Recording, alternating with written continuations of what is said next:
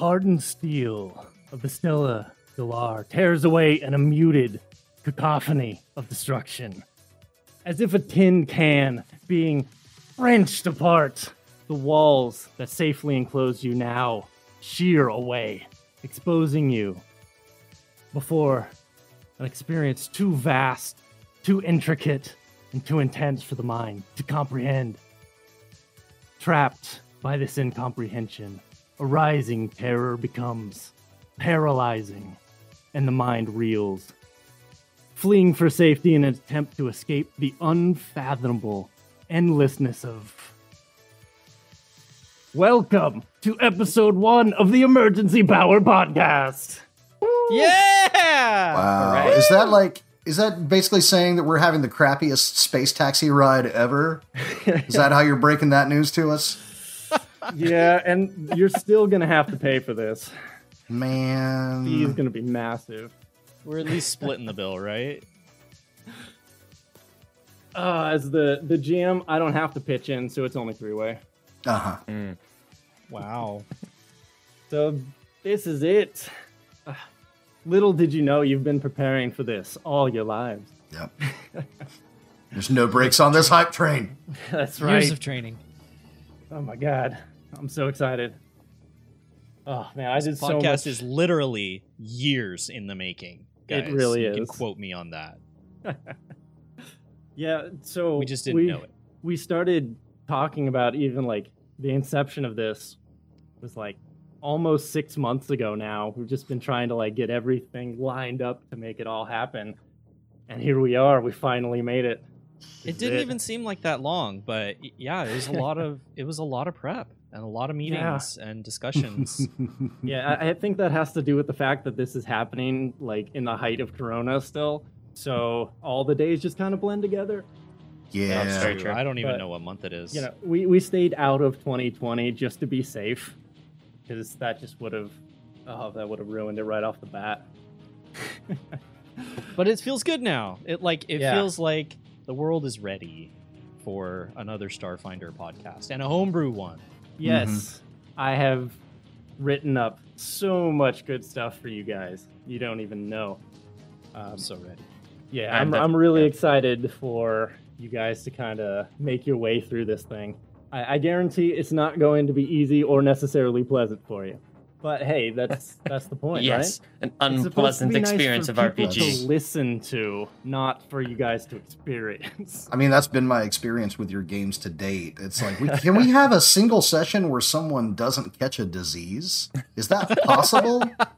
I cannot guarantee that in the slightest. Jeebus. I'm pretty sure I'm starting the game diseased, so yeah, Yeah, the streak kinda, sorta. continues. Your character named? has space rickets, and that's why I'm playing an SRO. Oh my god, yes. Okay, um, you know, don't don't talk too much about your characters right now because you'll have time, and I'll definitely Oh. give you give you a minute there. Um, but yeah, no, this is a like I I have like a little little anxiety, but the second we hit that record button, it's like boom, here we go.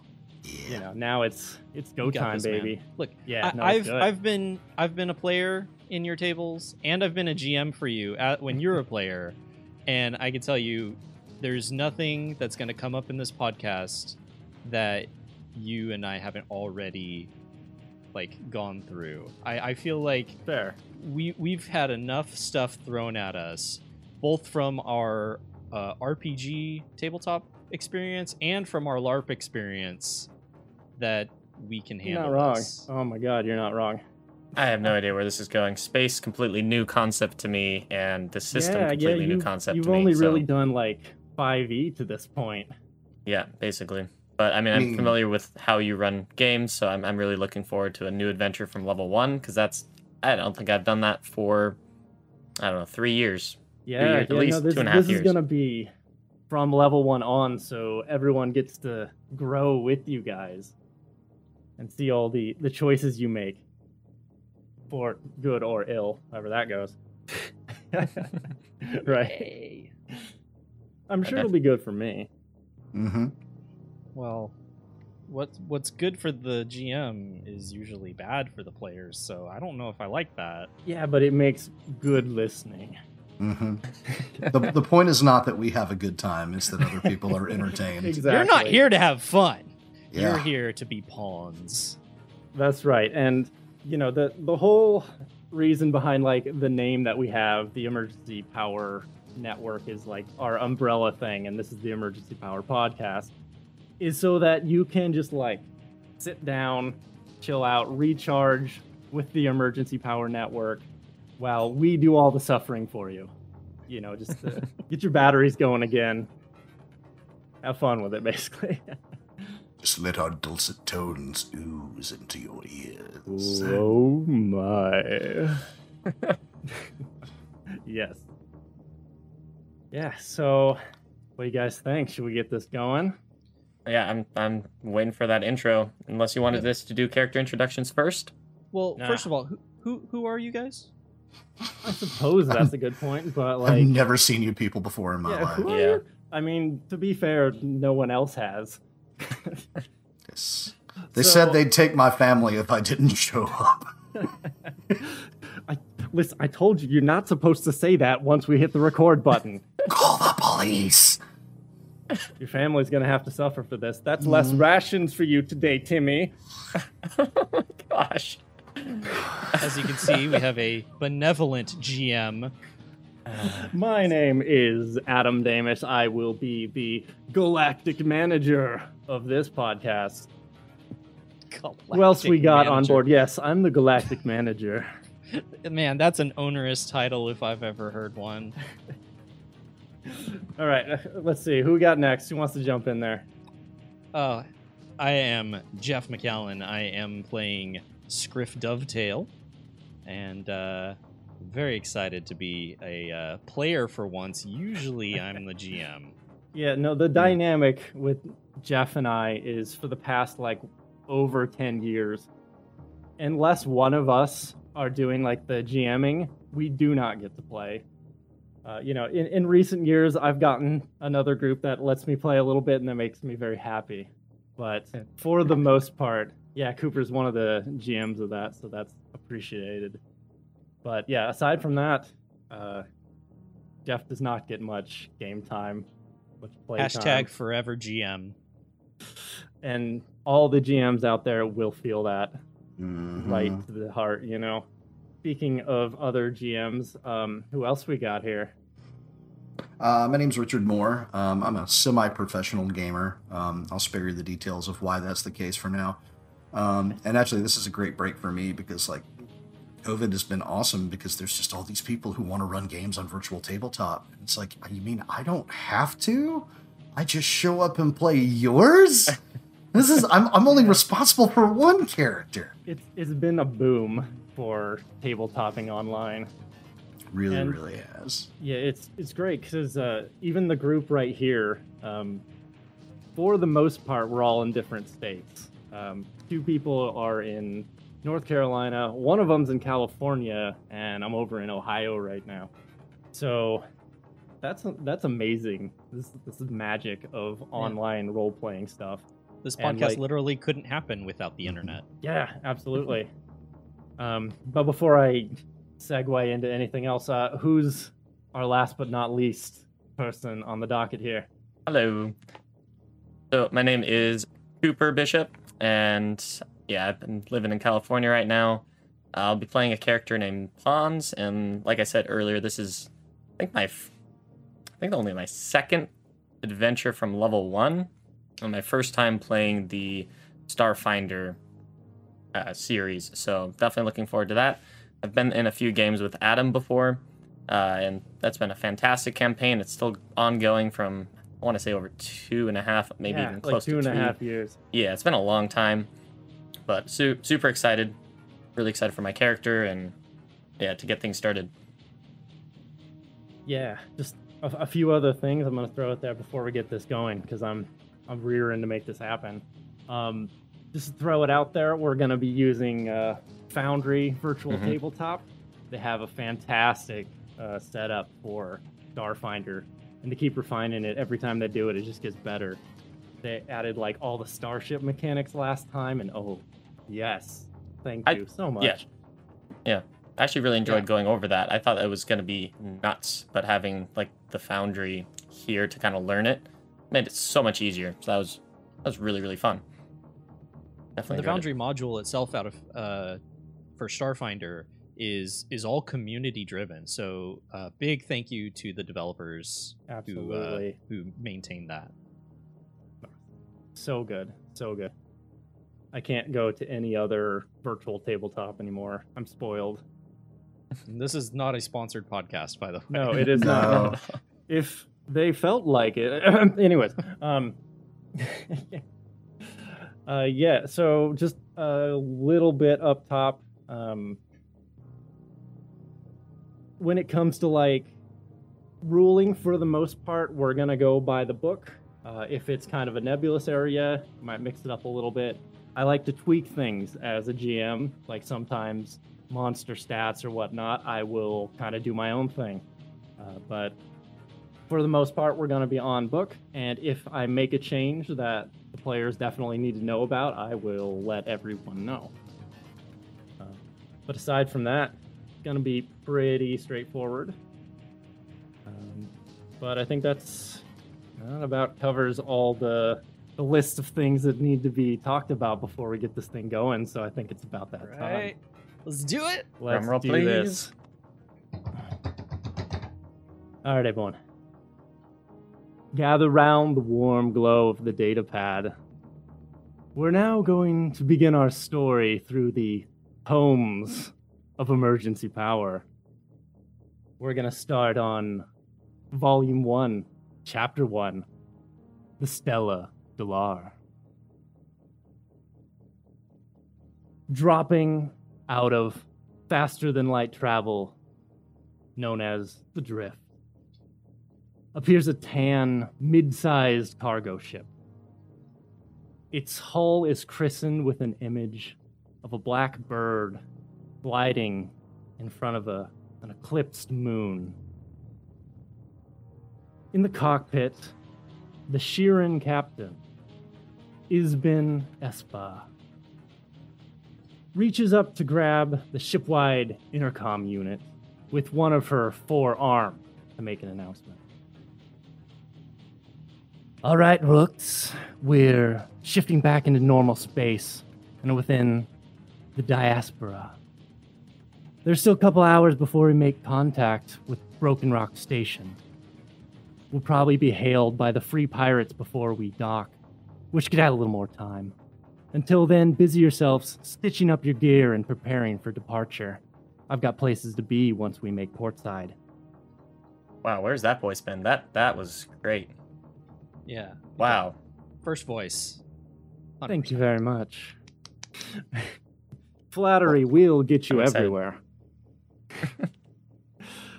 In a fraction of a second, Pawn's agile mind connects the term rooks to rookies, implying that the passengers' inexperience aboard smuggling ships, as well as trips into the diaspora as a whole.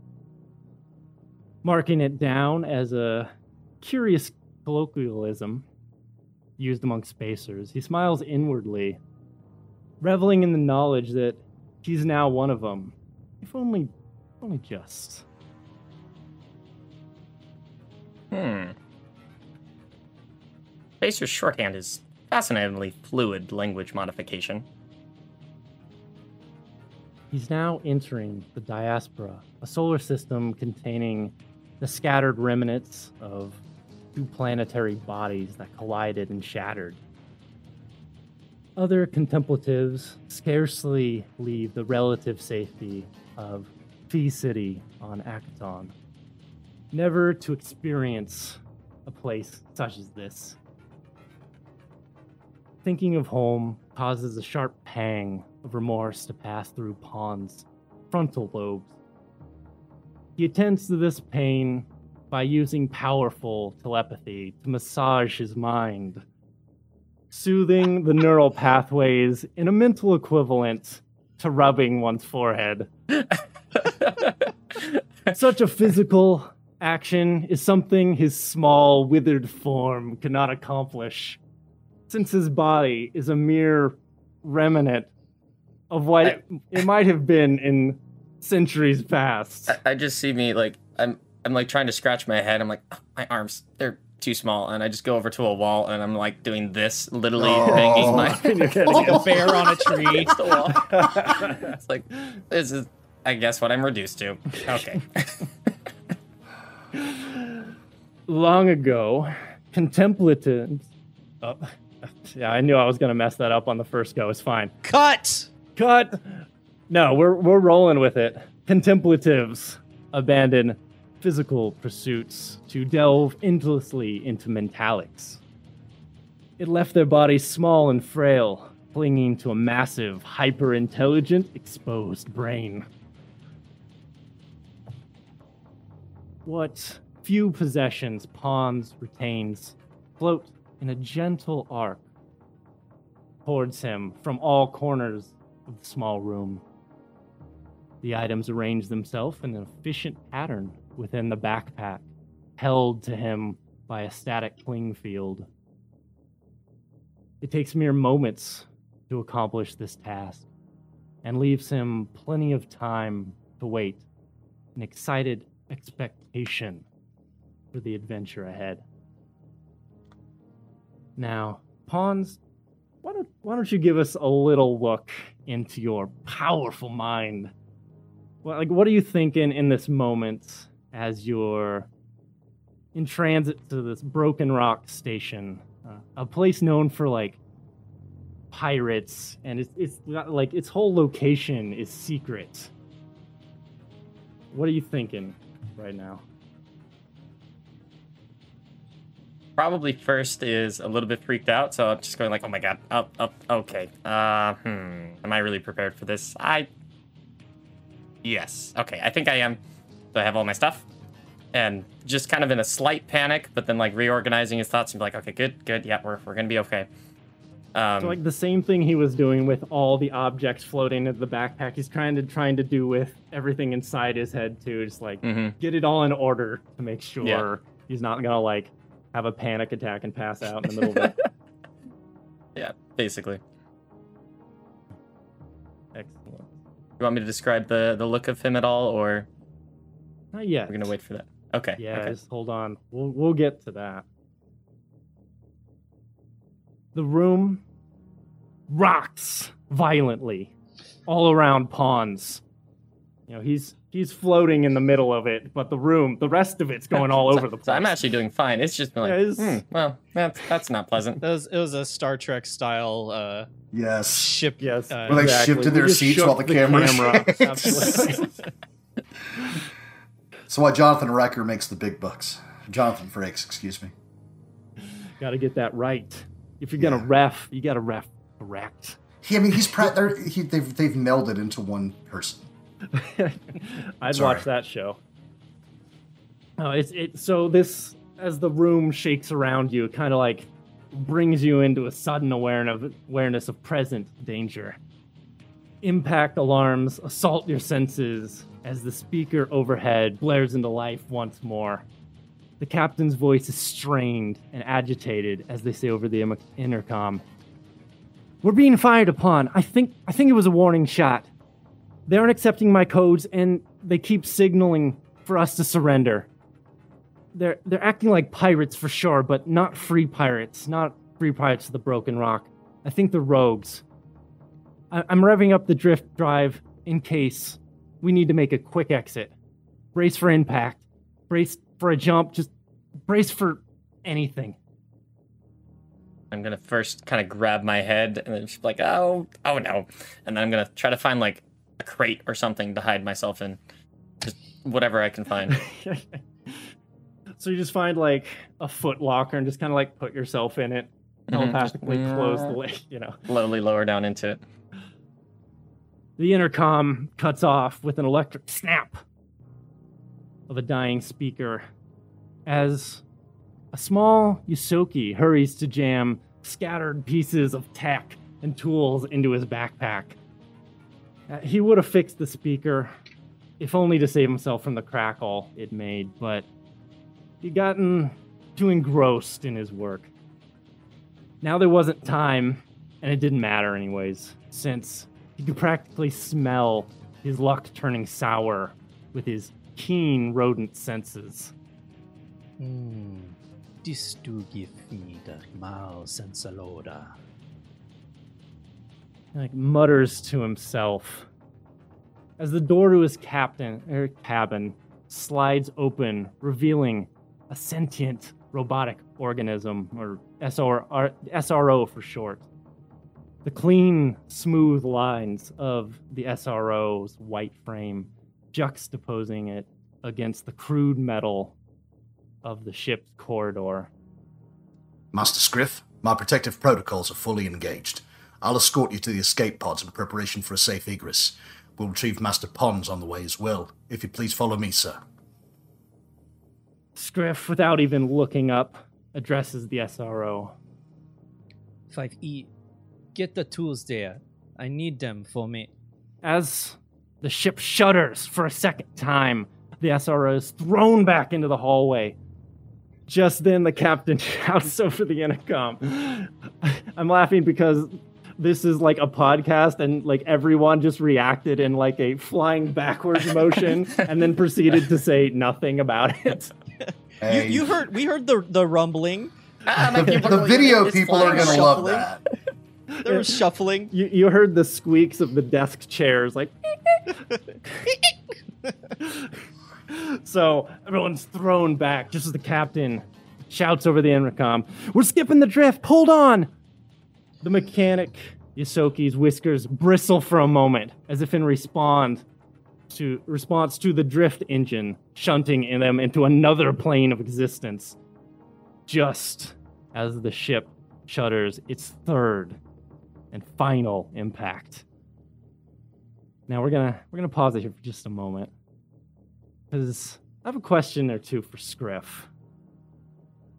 Now, Scriff, you're this small humanoid mouse-like creature, and you're That's in right. this ship under siege in the middle of this diaspora.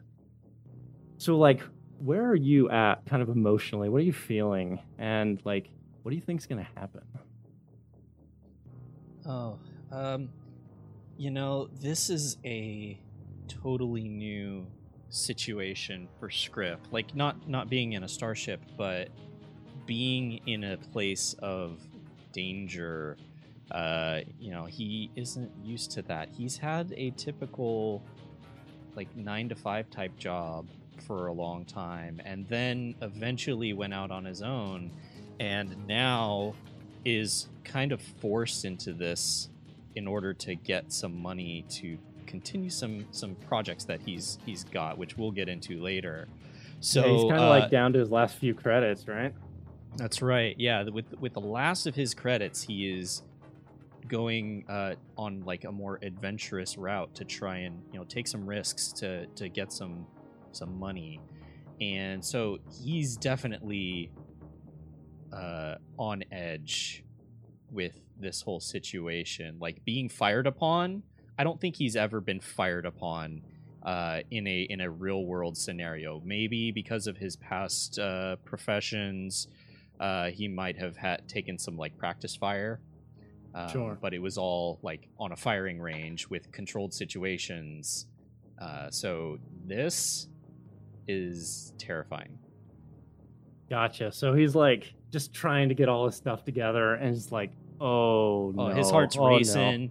His heart's racing. He's uh, if it's like the first time you go uh, on a commercial airliner, if you've never flown before and you get on an Sure. airliner, like you're just you're ready for anything, but you don't know what to expect, but you're just holding on and Yeah, don't you just hate when listening you're to whatever instructions they give you. So there's, You're there's in a commercial throwing the airline, and then ships come by and just like start attacking you. I hate when that Yeah, happens.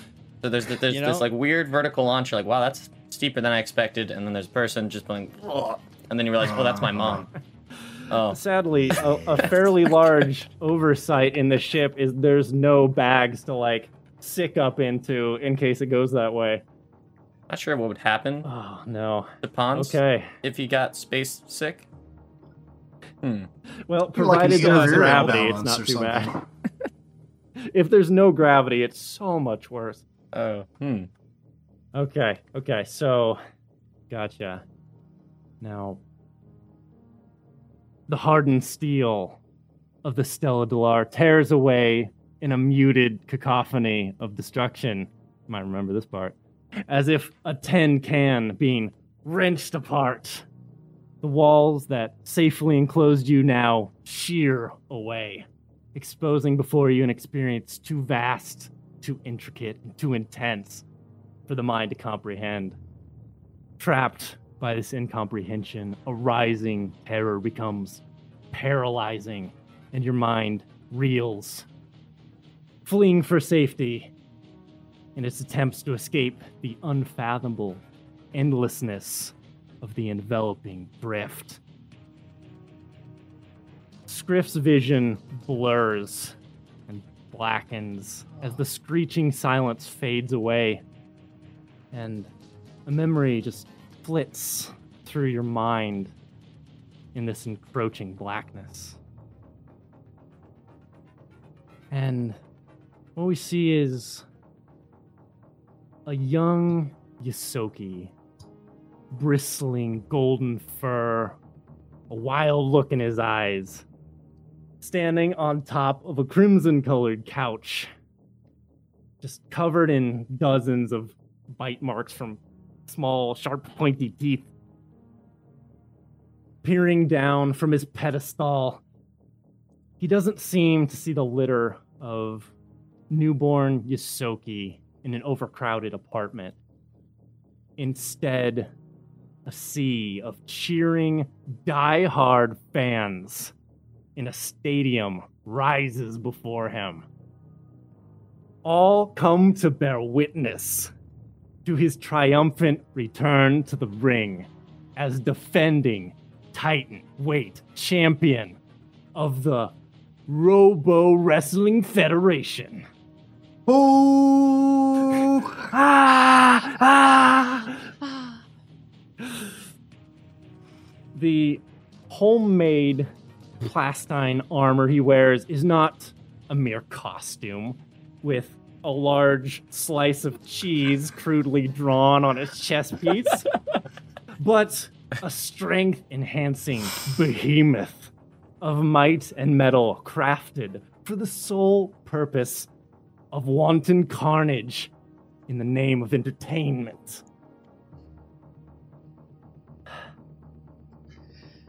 The championship belt shall never be torn from my chassis, sinister sister.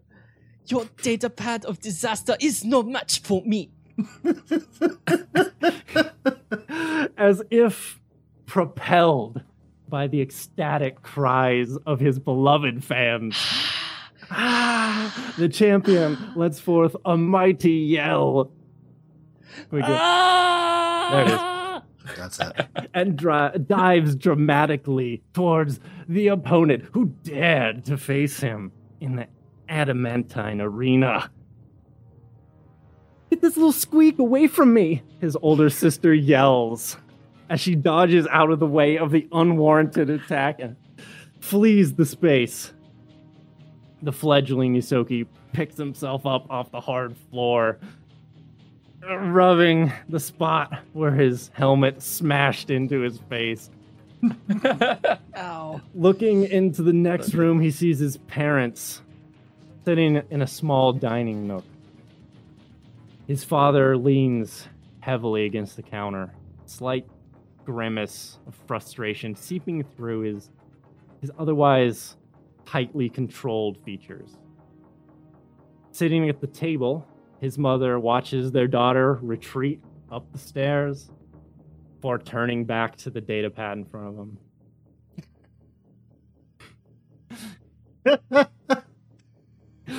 Clearly, this has happened before. a, uh, a few twice. broken whispers from the kitchen reach the little Ysoki over the din of the newborn litter and the yells of his siblings playing nearby. Oh, you can almost you can almost hear them now. Those are my glorious sound effects. Keep it up. So he hears these little pieces of. Ooh, that's pretty good. Pretty I good. figure out who that was coming from. I was like, no one's even moving their mouth. What's Oh, happening? that was that was Richard, our new resident squeaker. or a new But, like box. from That'd be great. from the kitchen, you can hear like little bits and pieces of the conversation going on over this racket, and he hears Vidette keeps getting, and then it kind of trails off and working five jobs to no other choice but to accept her. Don't need those credits. I can we tried that already. As a clothesline from behind brings the champion back to the arena, fighting ah. against the upstart brothers, the brutal burial boys. The pair pins the champion to the ground, but he refuses to stay down for long. The champion bellows and heaves his attackers from him. They're dramatically thrown to the floor in mock slow motion while emitting overly drawn out grunts of surprise.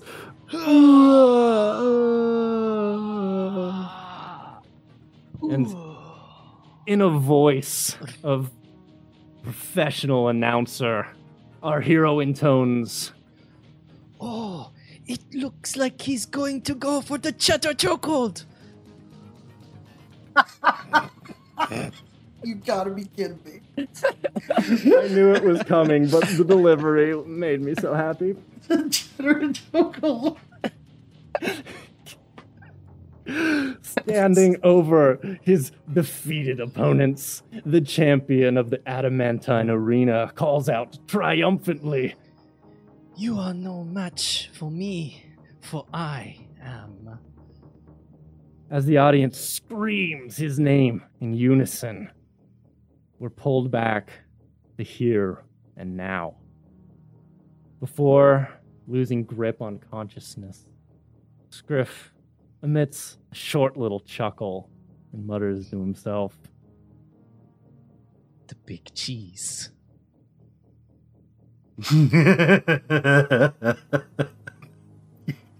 Adam's gonna have to edit out like so much of me laughing at this. Oh no, that's No, no. staying in. It's all staying in. That that's What that you was like his here internal motivation. here.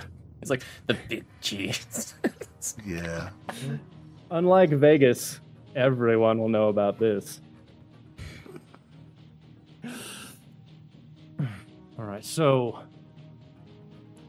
as you mutter to yourself the name of your glorious alter ego, you, black out. And we kind of are gonna move a little bit here. Who knows how long? But as the blackness starts to fade, you hear the sound of like an old computer starting to boot up that like sound. How old is this computer? Listen, It's you got a can dial-up you can't modem. change the classics. Is that a reel to reel? And Spinning discs. I've gone back in time. oh, thank goodness I backed my entire system up on a floppy disk. Don't copy that floppy.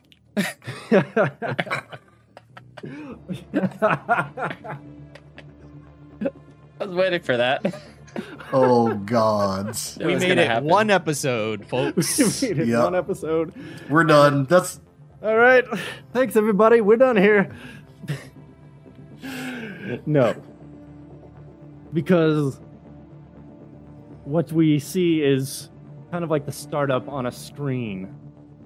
And it reads System shut down improperly. Rebooting into safe mode. Restoring to previous save state. Assimilating excess modules. Processing. Core functions online. Sensory unit online. gross motor functions online. And then just a procession of line after line as the systems of SRO model number NR 5E come back online. They begin to take in their surroundings as the system boots up. They realize they're laying on solid ground and looking up into an intensely blue sky blotted out by smoke filling the area. The remains of a ship lie adjacent to them, and it's engulfed in flames, roaring, probably a little too close to where 5e is laying. His sensors dim a little bit as he looks from the wreckage towards the star that's shining down on them. Its solar radiation registers as a B class star with an intense heat and a white blue hue that's just flooding everywhere you can see, which, granted, isn't far because of all the smoke that is filling the area. Four moons overlap one another overhead, looking as if a pillar into the sky through these plumes of smoke. Now, as you take this area in in R5e, you just you just found yourself seemingly planet side after you were traveling aboard the Stella Delar. Feels like just moments ago. What processes are going through your head right now? Like, are you trying to assimilate what happened, or do you have more urgent concerns? Like, where are you at? Uh, let's see. Probably attempting to triangulate our position by using what stellar bodies uh, he can observe with uh, visual input. Um, running cross-referencing that with several star maps and seeing if he can determine at least what system we're in, if not the exact coordinates and planet. Uh, meanwhile, running internal diagnostics, um, checking uh, kernel compile, retrieving memory banks, restoring data log, re-engaging protective subroutines. Who's kernel compile? you gave Sorry, away the resist. character I was going to bring in later. I bet he's in league with Mr. Business. Oh God! We'll have we to don't talk about later. Mr. Business. Not yet. but yeah, um, and then after trying to just make make sure that um, that his own internal heuristics are working properly, um, then beginning to gather um, visual and other sensory uh, evidence to see if he can determine the whereabouts of Scriff and Pons, um, because if they're and also potentially analyzing the atmosphere. Um, I don't know if he's got the ability to do that, but just you know, is there is there oxygen? Is there you know is the temperature too harsh for them to be able to survive? What precautions is he going to need to take to make sure that they survive if and when he finds them? Absolutely. So I'll definitely have you do some rolls in just a minute here for some of that. But you know, just standing up in R5e and running these system diagnostics, you discover you suffered some like minor artificial damage. Like you, you've got a few dings and dents, but nothing that you can't deal with. But you know, like on the whole, you're intact. It's just Ugh. then that a shot rings out from nearby, along with the sound of approaching footsteps. They sound hurried. Scriff runs haphazardly towards 5e, firing his Costoject disintegrator at the creatures in pursuit. Oh And- no! Pons floats shakily down from atop this wreck, seemingly coming out of a place that wasn't wholly consumed by flames, and kind of hovers next to 5E as Scriff runs up. And now, finally, we've come to it. everyone roll for initiative. Oh my God! Yeehaw! And I'm going to bring everybody over to this new scene. Oh no. Oh This wow! ship is on fire. I like the animated flames though. That's so neat. All the lighting effects in Foundry are just Oh, amazing. yeah, there's there's some really good modules for this thing, like effects, uh, magic, token effects, um, and then effect magic, I believe. Uh, both of those I used for this, and there's just this crashed ship engulfed in flames on the map in kind of a deserty looking area tinted by this blue. One thing that you should note is that it is kind of hard to see here because of all this smoke. So that is going to be factored in to this combat. Oh, there's Very cool. visibility. There's visibility. Oh, no.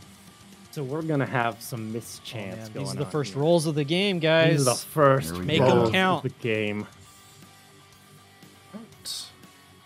All right, I got a 21 on my initiative. Not bad, not bad. Very nice. All right. Less respectable for the SRO. He's sporting an eight. Are we saving that previous roll there, Adam? Could you see it? Uh, I do not see your roll, so go ahead and go Alright, into the let's tracker and hit that Dex, thing. correct? Uh, it should auto-calculate. Just go ahead and go to the tracker and hit Yeah, it. Yeah, initiatives in Starfinder is not just a straight dex roll because you could have things like improved initiative that give you bonuses. Mhm. There it is. And why don't we that talk about 18. what Scriff is running from here? so So- Scriff kind of runs up this little embankment up to where 5e is at and where the ship is burning. And he's being chased by these three ragtag looking small creatures, green skin, red eyes.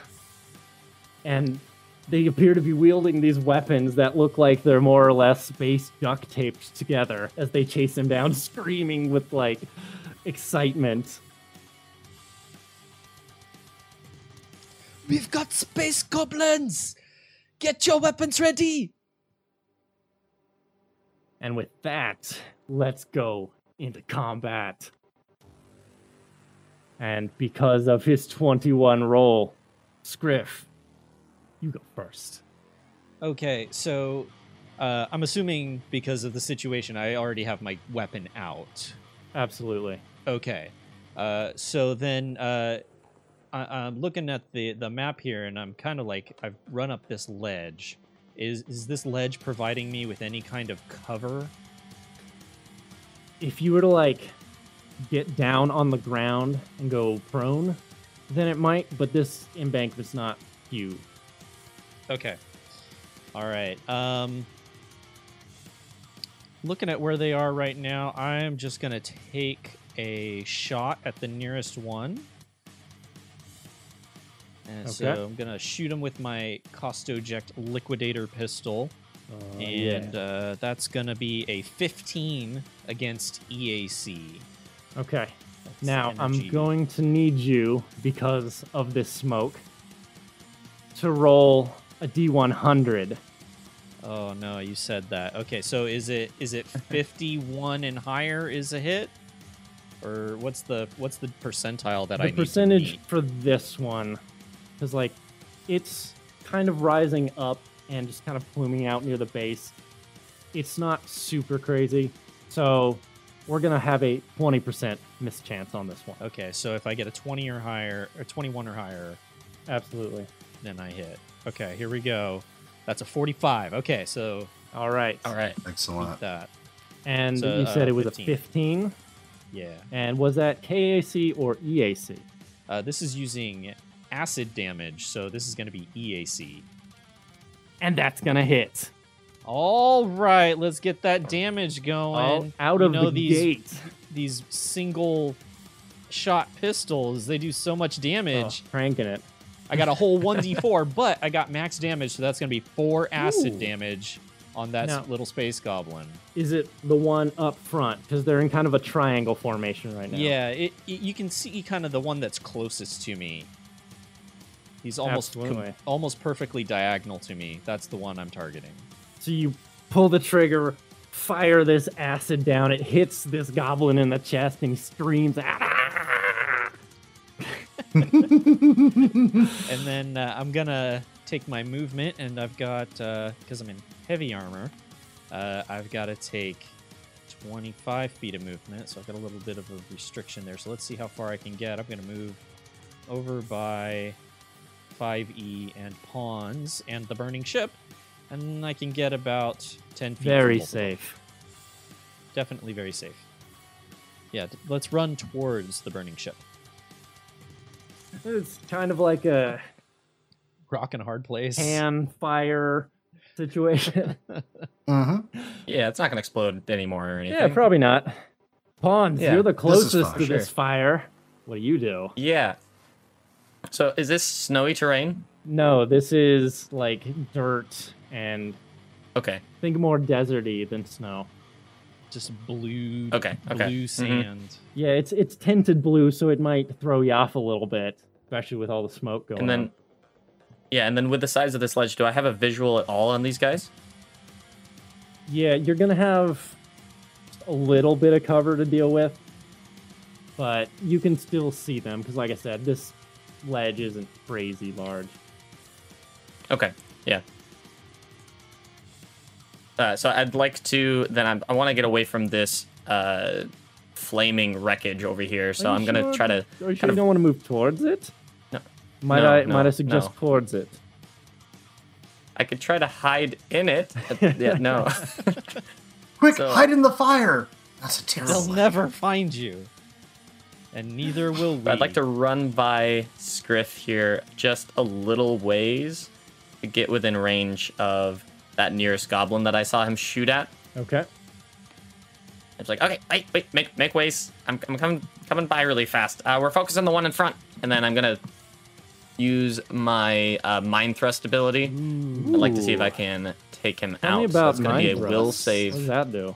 Yeah. So that is going to be a psychic blast of energy. Uh, you're going to make a will save against my spellcasting DC. Oh.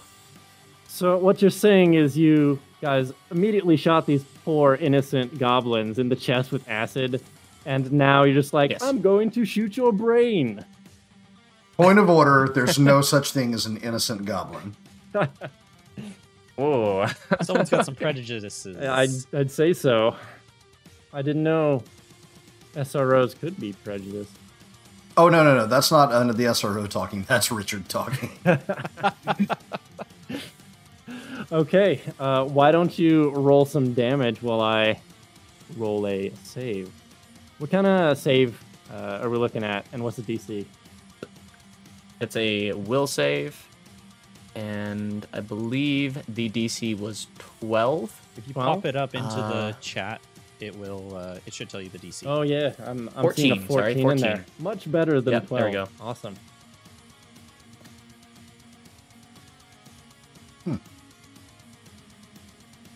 Okay, so you shoot out this energy from your gigantic brain and attack gigantic brain. attack the slightly smaller brains of these goblins. Now, how much damage did you get on that? So with out of 2d10, that was going to be 8 damage Okay, if they failed. it's respectable. It's respectable. I just Now, this love goblin- how the generic, uh, uh, like the the default art for space goblins in uh, Starfinder is like these. The goblins are wearing like these fishbowl helmets. that Absolutely, their it's, ears, it's got like their a, a ears don't even fit over it. completely inside.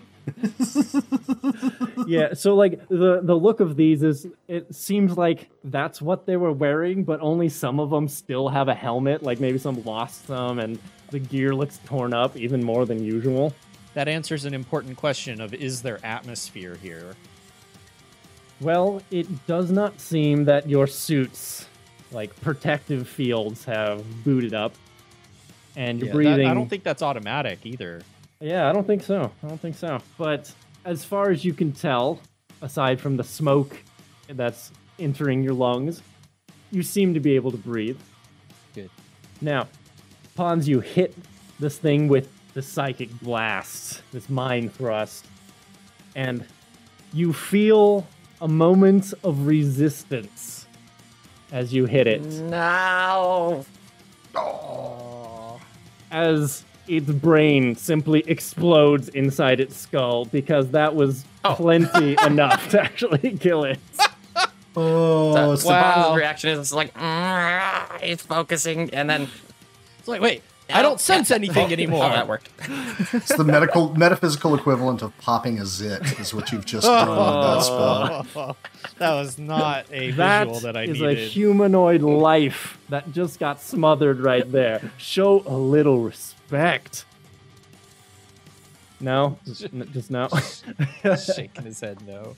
If I had and a, then I if I had a nickel for every goblin I've slaughtered, I'm gonna just have a lot of nickels. just for that reaction. My next character that I play is gonna be a space goblin. great. Good. Go ahead and uh, start inevitably rolling that up because yeah, it's it's coming. Suddenly, this space goblin just pulls out a level 20 weapon and blasts you in the face. You're dead. See, and that proves the stereotype. Unprovoked violence. Unprovoked, Alright, I huh? believe They were that is the just end of my they were actions there. chasing Scriff down probably to give him like a lollipop gift or something. basket, Yeah, a gift basket. Like Welcome, welcome, No, to the no- planet. welcome to the planet. There's no popsicles on those goblins. Don't give me that that horse crap. Well, we'll find out how the goblins feel about what just happened right now because it's it's Not from their that goblin. turn. No, not that one. we'll, we'll never know. We'll never know what he was feeling, what his last thoughts about his poor withering grandma was about. Wait, We'll just maybe we move on. Maybe we can. Look, I'm pretty sure the last thing that went through his mind was his spinal cord. I'm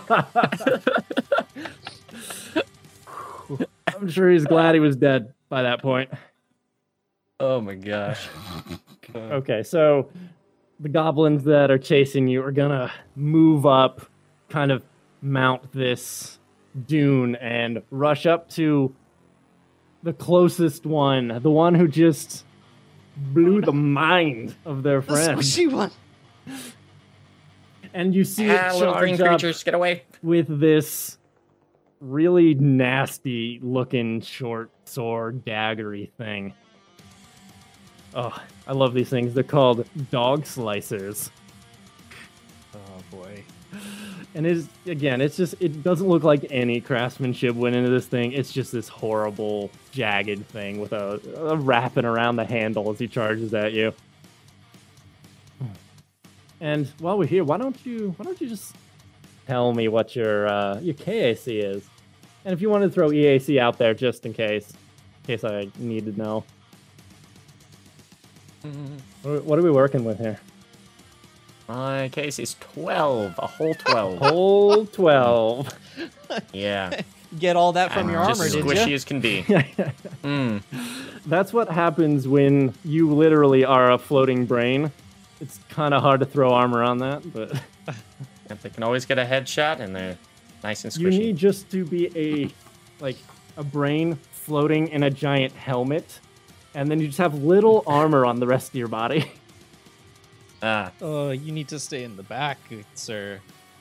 I was thinking about it, but I couldn't move, attack, and move, so I was trying to get in in a range. bit of a Makes sense to me. there. Makes sense to me. Because as it runs at you and slashes, you said a 12, right? It is. Yep. Because I got a 13. No. Oh, yeah. And oh yes, here's the damage for you. Please, from your your stamina first, because I don't think you're out of stamina yet. Go ahead and yet. just take the chunk of one one damage off off that. Okay. Pull that off just real quick for me.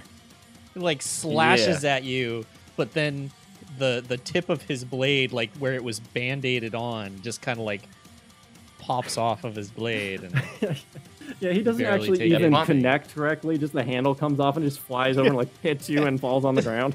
have you seen um uh uh Kung Fu Hustle? He like throws the knife and just the handle goes, hits the lady in the face. Exactly That's what it ha- that. that's what happened. It just like bounces Yeah, so- off your brain and falls to the ground. Pons is a little bit more grossed out than than really harmed or Oh, absolutely. uh, af- afraid Like, at that point. He's kind of like, no, no, don't get near, and then just. I'm oh, pretty oh. sure the goblin did like himself more harm by just like a shame, like shaming himself in the middle of it. But it doesn't matter about him right now because we're gonna skip past that dead goblin real quick, and we're gonna go straight Mhm. to an R5e. Excellent. An electronic voice emits and echoes across the sandy winds. Tactical subroutines engaged. 5E's right hand snaps down to the built in holster on the right side of his chassis. He pulls a skip shot tactical pistol Ooh, as he fun. Moves that forward. Uh, skip shot tactical pistols are made by um, a grace called the. I may not be pronouncing this correct, correctly, but the Megedli. Um, so they're basically um, Good as I'd say they're they're ballistics. So they're ballistic firearms that are imbued with um, uh, teleportation magic um, to give them more oomph Ooh. as the rounds are fired. That's awesome. That's super cool.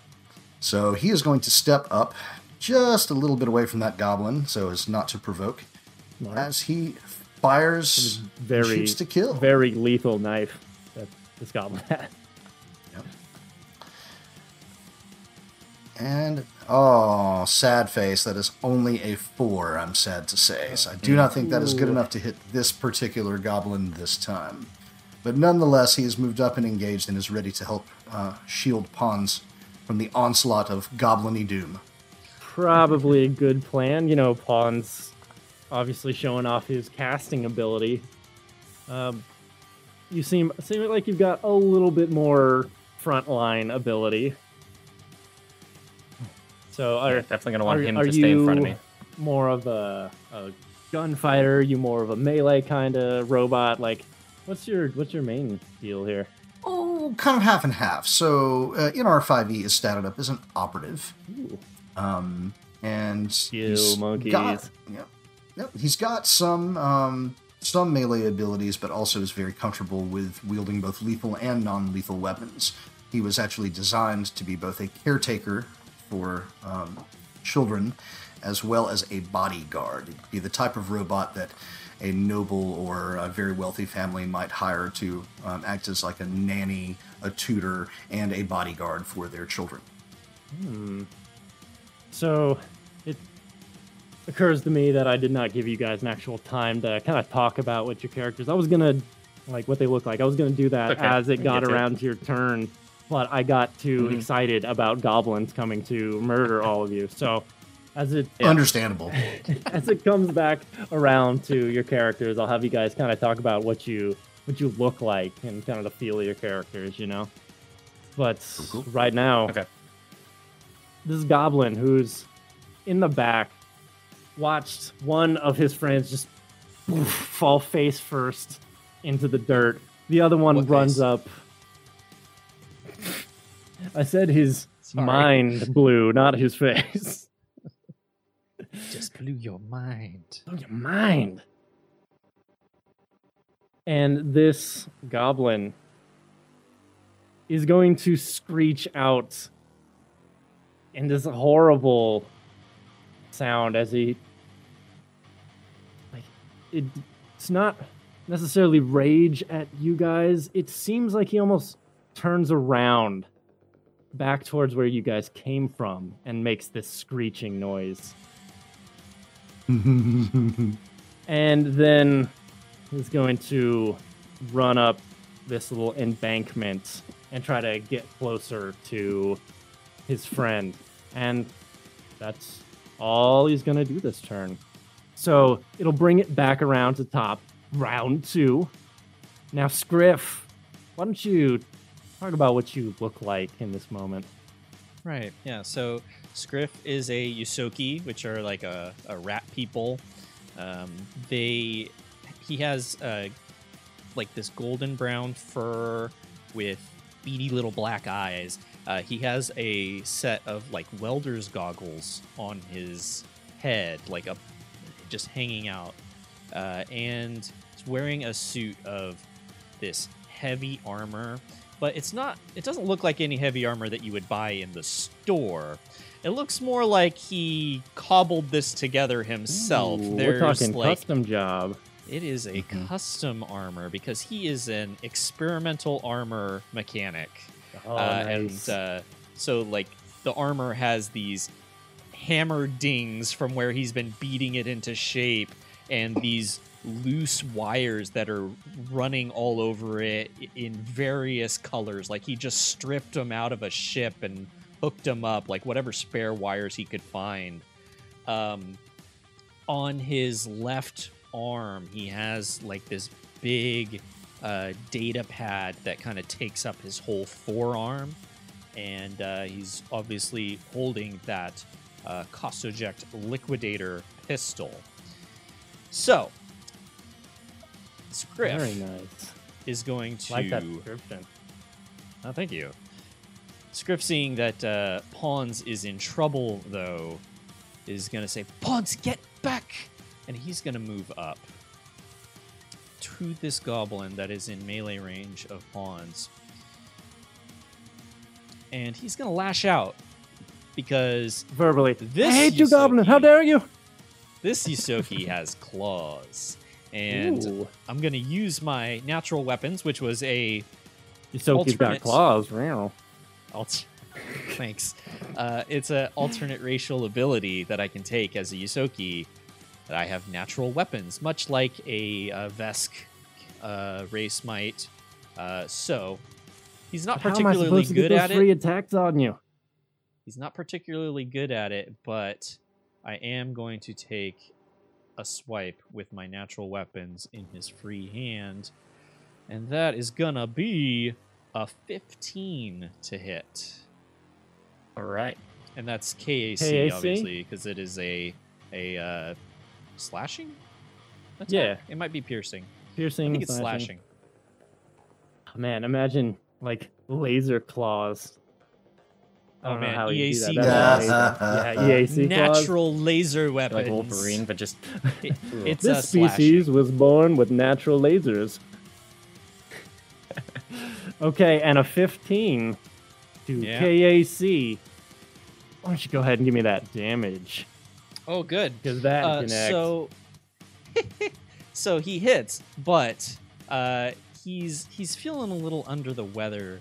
Uh, you guys, you guys don't know this, uh, but uh, Scriff is currently suffering the effects of withdrawals from Oh. something, and Oh, it's dear. kind of uh, weakening his ability to attack in melee.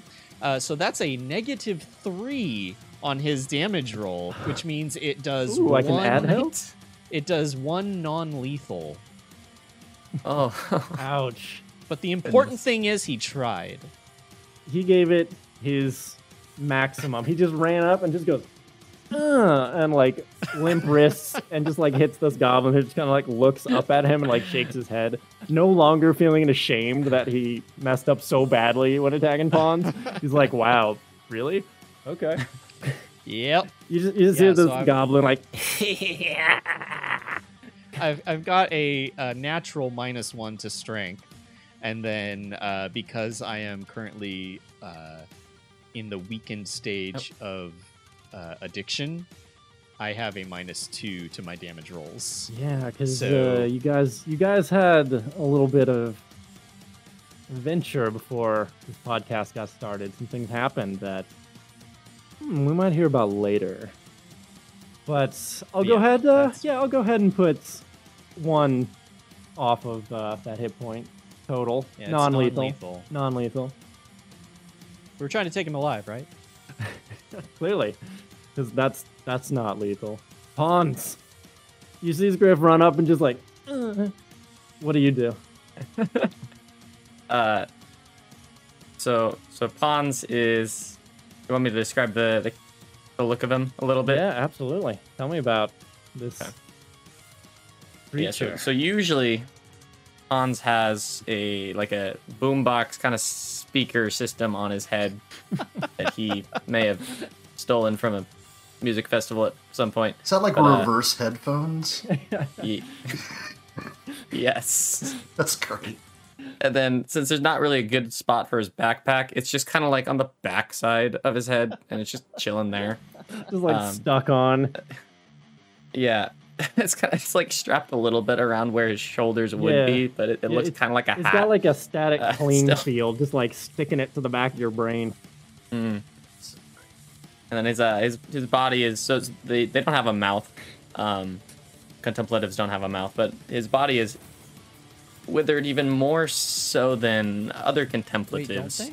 um, Do they not have a mouth? oh, they they they have something that's considered they can make It's sound so with, small, but it sounds like a don't know shrill if you shriek. Could really consider it a mouth at this point. Can you eat? Yeah. How do you eat? Oh, that's a good point. I don't know. Very carefully. Teeny sure tiny there's, bits. there's at a probably some sort of opening because like the the the brain's exposed. Can you just so can you just like think about a milkshake and be like, ah yes, I'll gain the no, I, nutrients. I was imagined as some sort of like pocket underneath the brain, kind of where the main body is, and that's kind of how that would have to work. okay, Because interesting. very bizarre Just creature. Yeah, opens up his jacket really and like pours the milk, the contents of a milkshake somewhere into his shirt. And He'll just uh, Yeah, you like do make like food in that he'll pocket, absorb and then it like photosynthesis, but for like milkshake. So, so anyways, uh, his body is kind of like these wound neurons, almost made into like a ropey uh, look, and Interesting. there's some semblance of other tissue kind of on it, not in a super grotesque way, but it's just it's so reduced that there's not a whole lot left. So he's Um, mainly brain. He's mostly brain, yeah.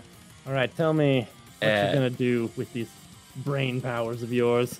Because I don't think. Yeah, so I'm a little I mean, bit. if you went up and punched this thing, you might do more damage than Scriff. You can't do less Yeah, so- unless you, You miss. can't do that. I'm a little bit confused and maybe even upset at Scriff. I was just like, hmm, well, he tried to help, I, I, I guess. Uh, so I can take my pistol out and fire it. I just can't move, correct? Uh, you can Right. move. Uh, you Uh, can take a guarded step, and you can take a also guarded if you step. fire from here, Okay. you're going to provoke an attack. Of Exactly. opportunity. So you could step, Hmm. But yeah, it, since your weapon wasn't drawn at the beginning, Mm-hmm. that would Mhm. use your movement up. So you either could stand here and shoot at it and be awesome, yeah, or you can step away, I guess, and then you know whatever. Let, let me. Do, I'm gonna do a a, a headbutt, you're just gonna like right? you're gonna Uh, like you're going to do like an unarmed thing. strike. Yes. So, so since since your character doesn't have any kind of uh, natural weapon, do one you- damage. it's not only one damage; it's also archaic damage, which means that What? uh, any damage, if these creatures are wearing modern armor, the damage is reduced Uh-huh. by five. Oh, so, you could do less than Do they look like they're wearing armor? You might actually do less than me. if they're wearing modern armor. Okay. It would seem Can I so. can I make some sort of perception for? Yes. Yeah, like you- Okay. know that this isn't like ye olde medieval armor. This is at least relatively similar to what you're used to seeing. It's That's okay. I'm gonna I'm gonna stick with my plan. I'm gonna headbutt him. I like that you're committed. I'm gonna step away after that. I You believe I got can do to that. learn. Yes, guarded- go ahead. Uh, why don't you give me that attack, and then yeah, you can you can do your five foot step and get out of there. Oh my. That's a 15 to hit. That'll so hit. I do suc successfully hit my brain into this go- goblin. Um, assume it does no damage. I'm gonna gonna step.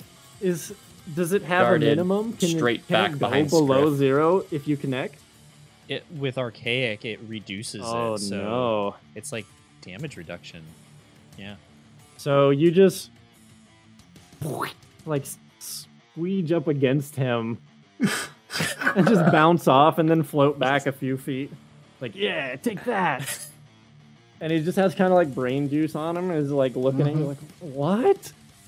Funny and also kind of gross. Yeah. Okay, so it's his turn now. And he's just kind of baffled by everything that's happened thus far. Mm-hmm. Wipe some So- brain juice off of him. Yeah, it is like "Ah."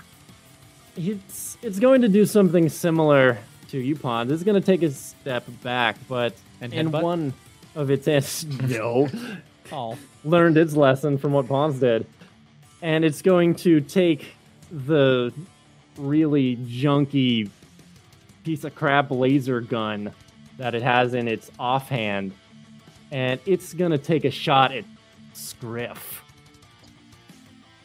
Scriff says, Let's go, let's go. Let's see what you can do. Come on, hit me, hit me. I need to it. test this thing out. I've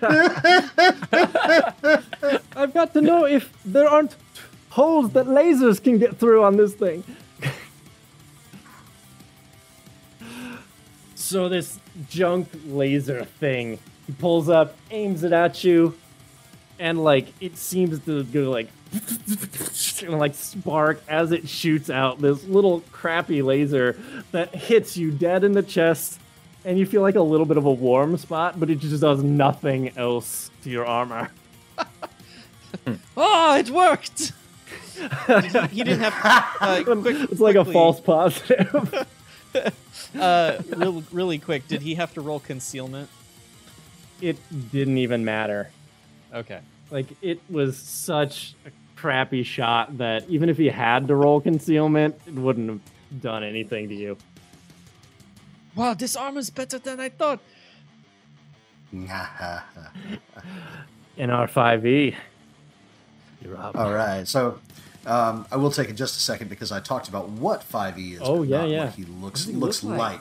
like? Um, so take the if you're familiar with the with the Starfinder artwork, just take the image of the standard SRO, the medium-sized humanoid. You're kind of like but then imagine blocky, old school Yeah. style Like robot. it's like Yeah. a Johnny Five almost. yeah, It- you almost. know, yeah, but without the rollers, more more legs and arms. Yeah. But then imagine that it was designed by Apple. So there's, you know, the, the eyes eyes are like soft blue LEDs on a black background with lots of smooth white Duraplast covering. It looks friendly yet yet yet intimidating. And I know that seems a contradiction in terms, but it's it's approachable, but also just like you probably don't want to mess with it too much. It's, it's all about how the LED eyes change. Like if it puts little frowny eyes, then you know it's threatening.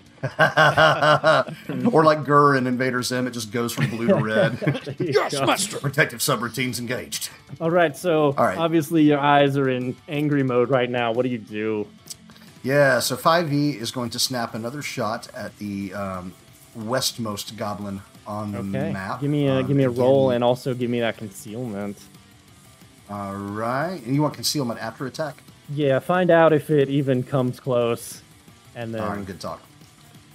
Um, let's see, that is a mighty eight again. My goodness. The robot subroutines are very This- clearly being affected by the uh, all the sand in the Yeah. atmosphere. It must be throwing your- off visual your gears tracking. aren't working quite right. There's a Um, little off. Can't do those minute Yeah. movements. Okay.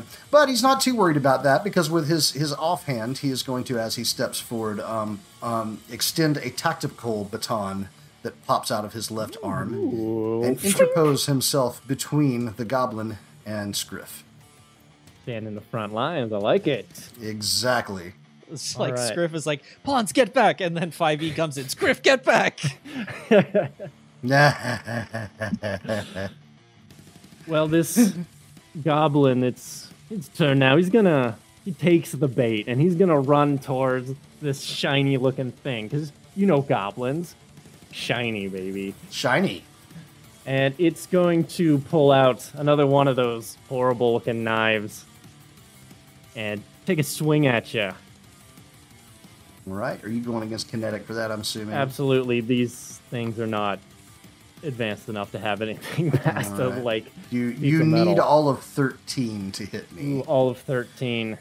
But Yes. let's see how this concealment plays out because that's very important. in this moment Mhm. for reasons.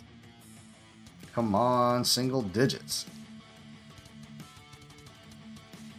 It's gonna be a 49.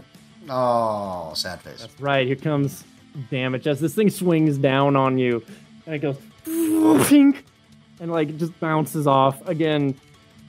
As is very consistent with my rolls. Anyone who knows how I roll, please take one damage off your stamina. Oh, put a gosh. put a ding on my Duraplast. That's Yeah. no good. We can't have Nat- that. natural 20s Look when you're down, the look boss back. and nothing otherwise. That was very rude. All right, moving on. Once again, we're in round three. Back up the script. Tell me what you're doing. Oh man. Well, uh, since uh, 5e is uh, offering to take the front line role, uh, I'm just gonna take a guarded step to the northeast here to give myself a clean, unobstructed the way. shot to this space goblin adjacent to 5e, and I'm gonna take a shot with the the pistol, the liquidate Kostoject liquidator. I'm gonna take another shot at this northernmost Right. goblin, and That that's attack. mm, that that's only a nine to hit. That's EAC, right? That's EAC. So you pull out your gun, and just as you do, like a little ember gets in your eyes, like ah, and just shoot wildly into the air. It doesn't come anywhere close to this guy. Like watching stormtroopers shoot at each other. Like at least you guys kind of have the excuse that the smoke's in your eyes. Stormtroopers have no excuse. I didn't even get to that point. I didn't even get to roll my concealment yet. That would probably be another Right. fail. All right, Pons. Yeah, how's that? Uh, how's the ship looking? Is this fire just fully ablaze still? Yeah, it's still going pretty hard. It like if you wanted to give me like a perception check, maybe you could determine eh, it's a little more, a little less. Yeah, let me do that really fast.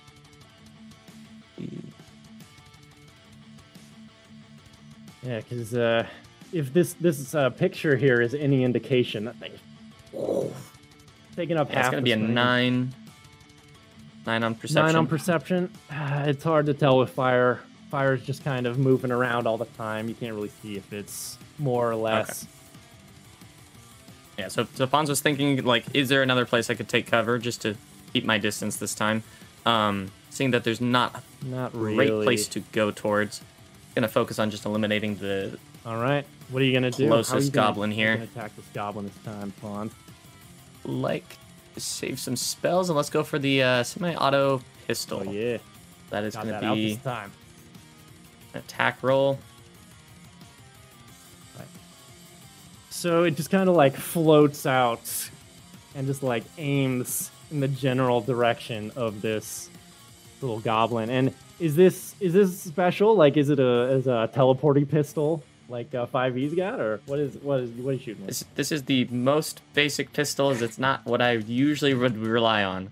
Um, but in this circumstance, it, it does make a little bit of sense. Okay, Uh, now, What was the roll?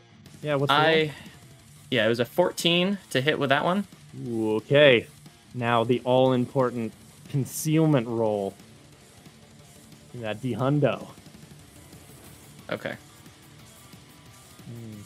I'm, I'm almost thinking. Uh, that was a that was a one no. for, Oh, for the concealment. Saddest of sad faces. Wow. Oh no! If only you had Only done really that on work your on nat extremes with twenty, those. or like uh, sorry, on your D twenty. I'm so disappointed. but a Maybe one. we should uh, go for in, for guaranteed hit. Good- Just waste those spell slots, man.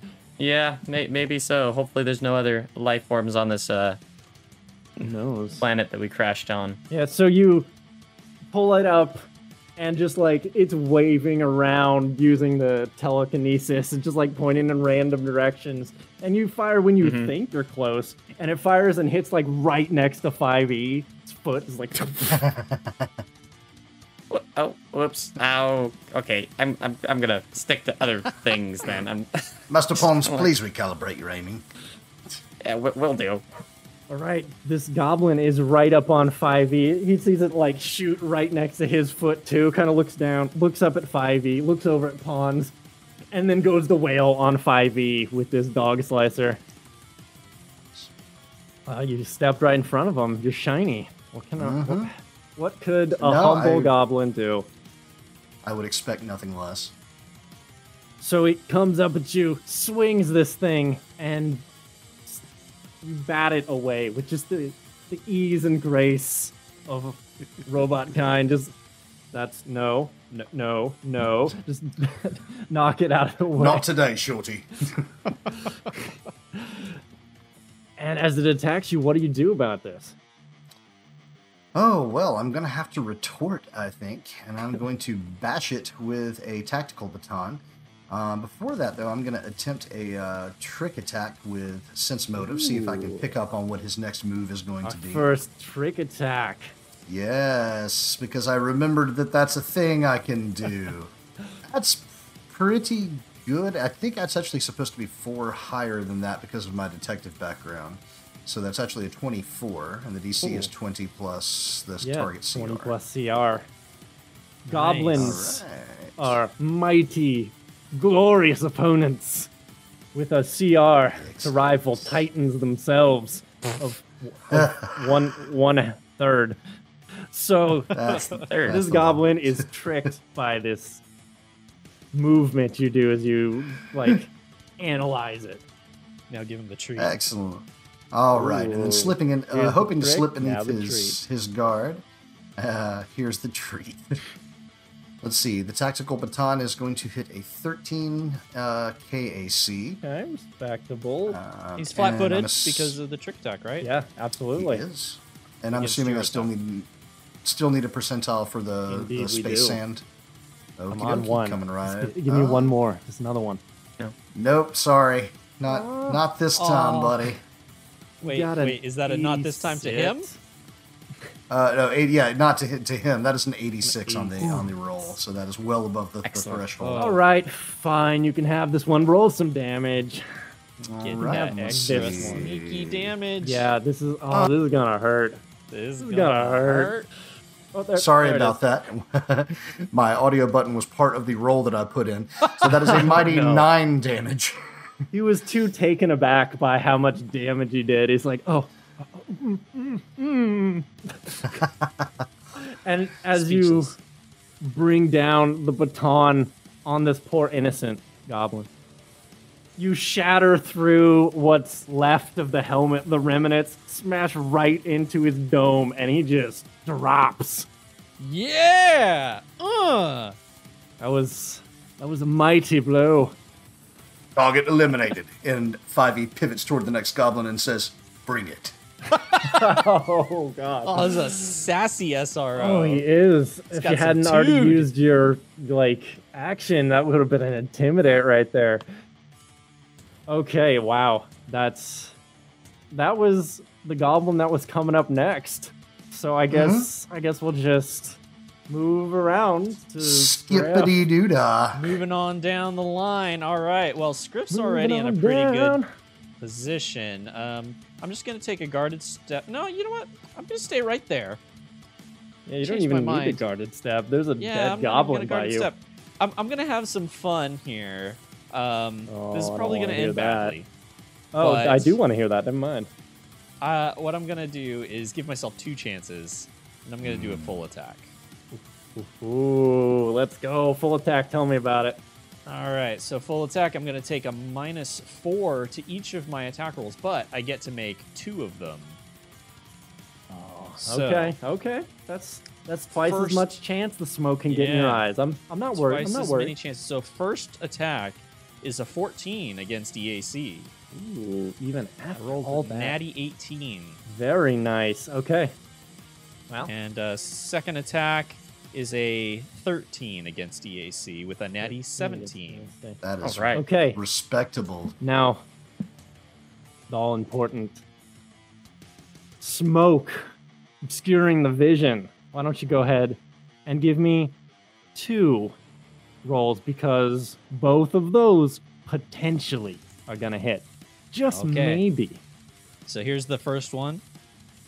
First one is a 63. That's Yeah. gonna hit. Okay. And the second one, a 100.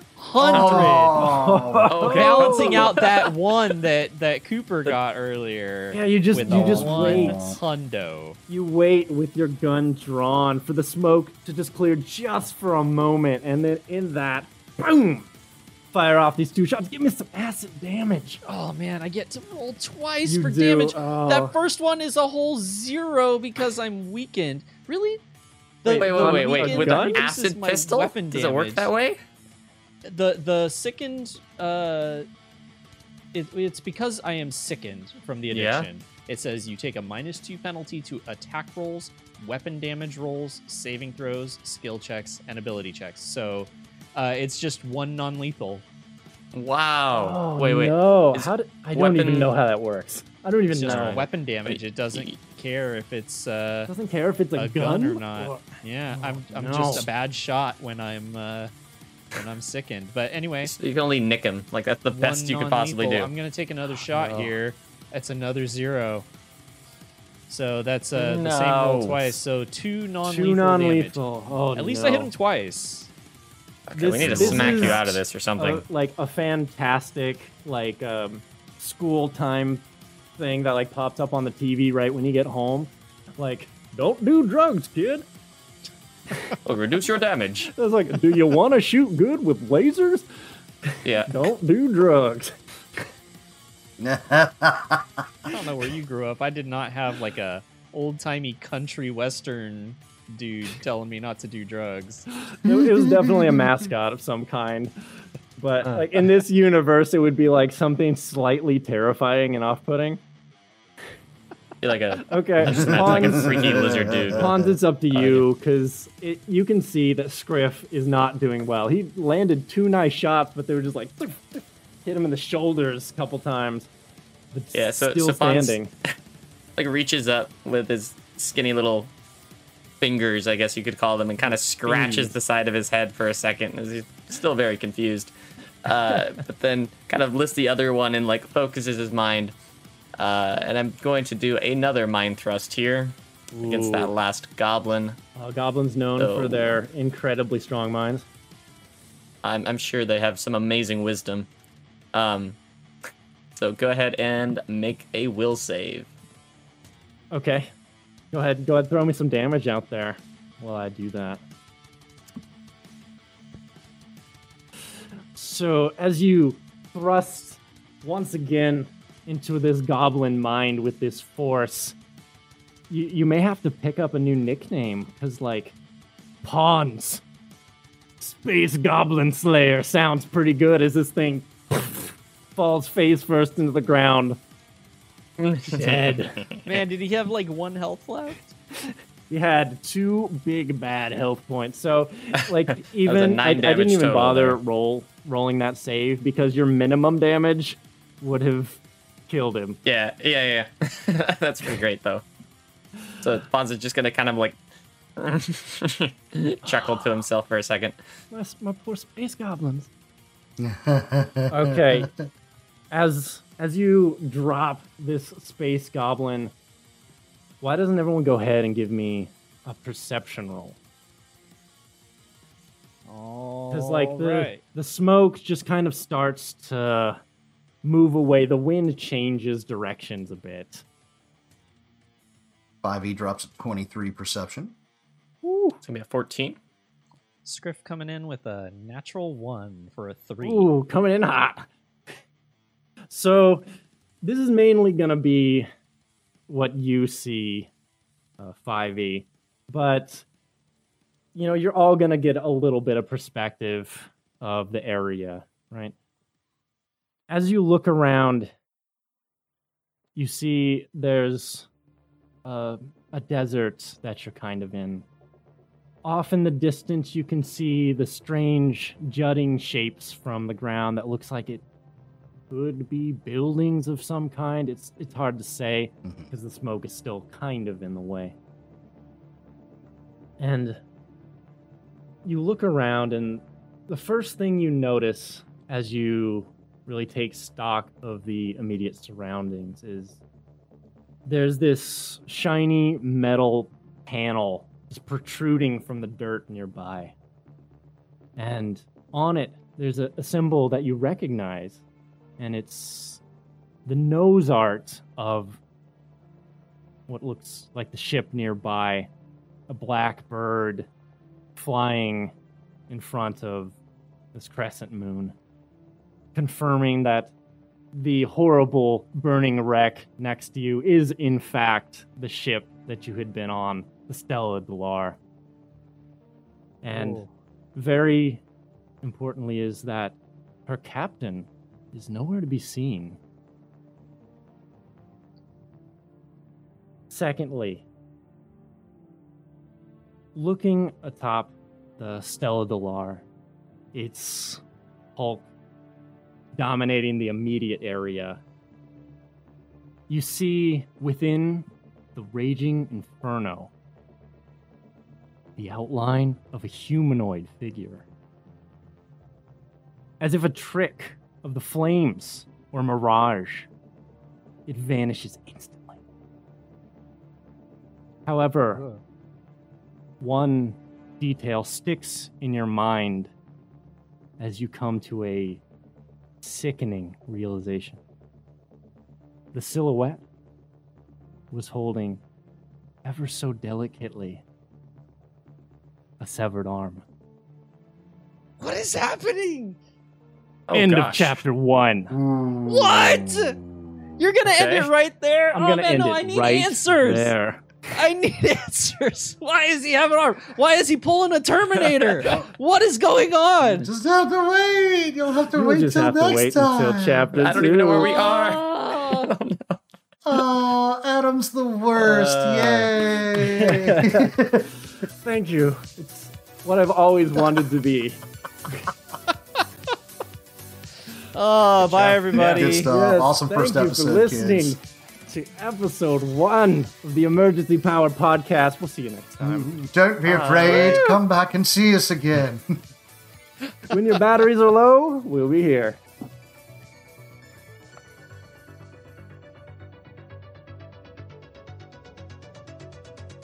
When life drains you down, charge up on the Emergency Power Network. Theme song Triangles by Diamond Ace. Find them at bandcamp.com.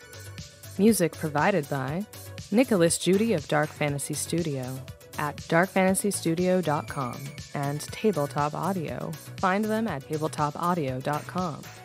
Font Azonics by Mixo. Find them on Twitter at MixoFX. Narrated by Danny Lee Collins.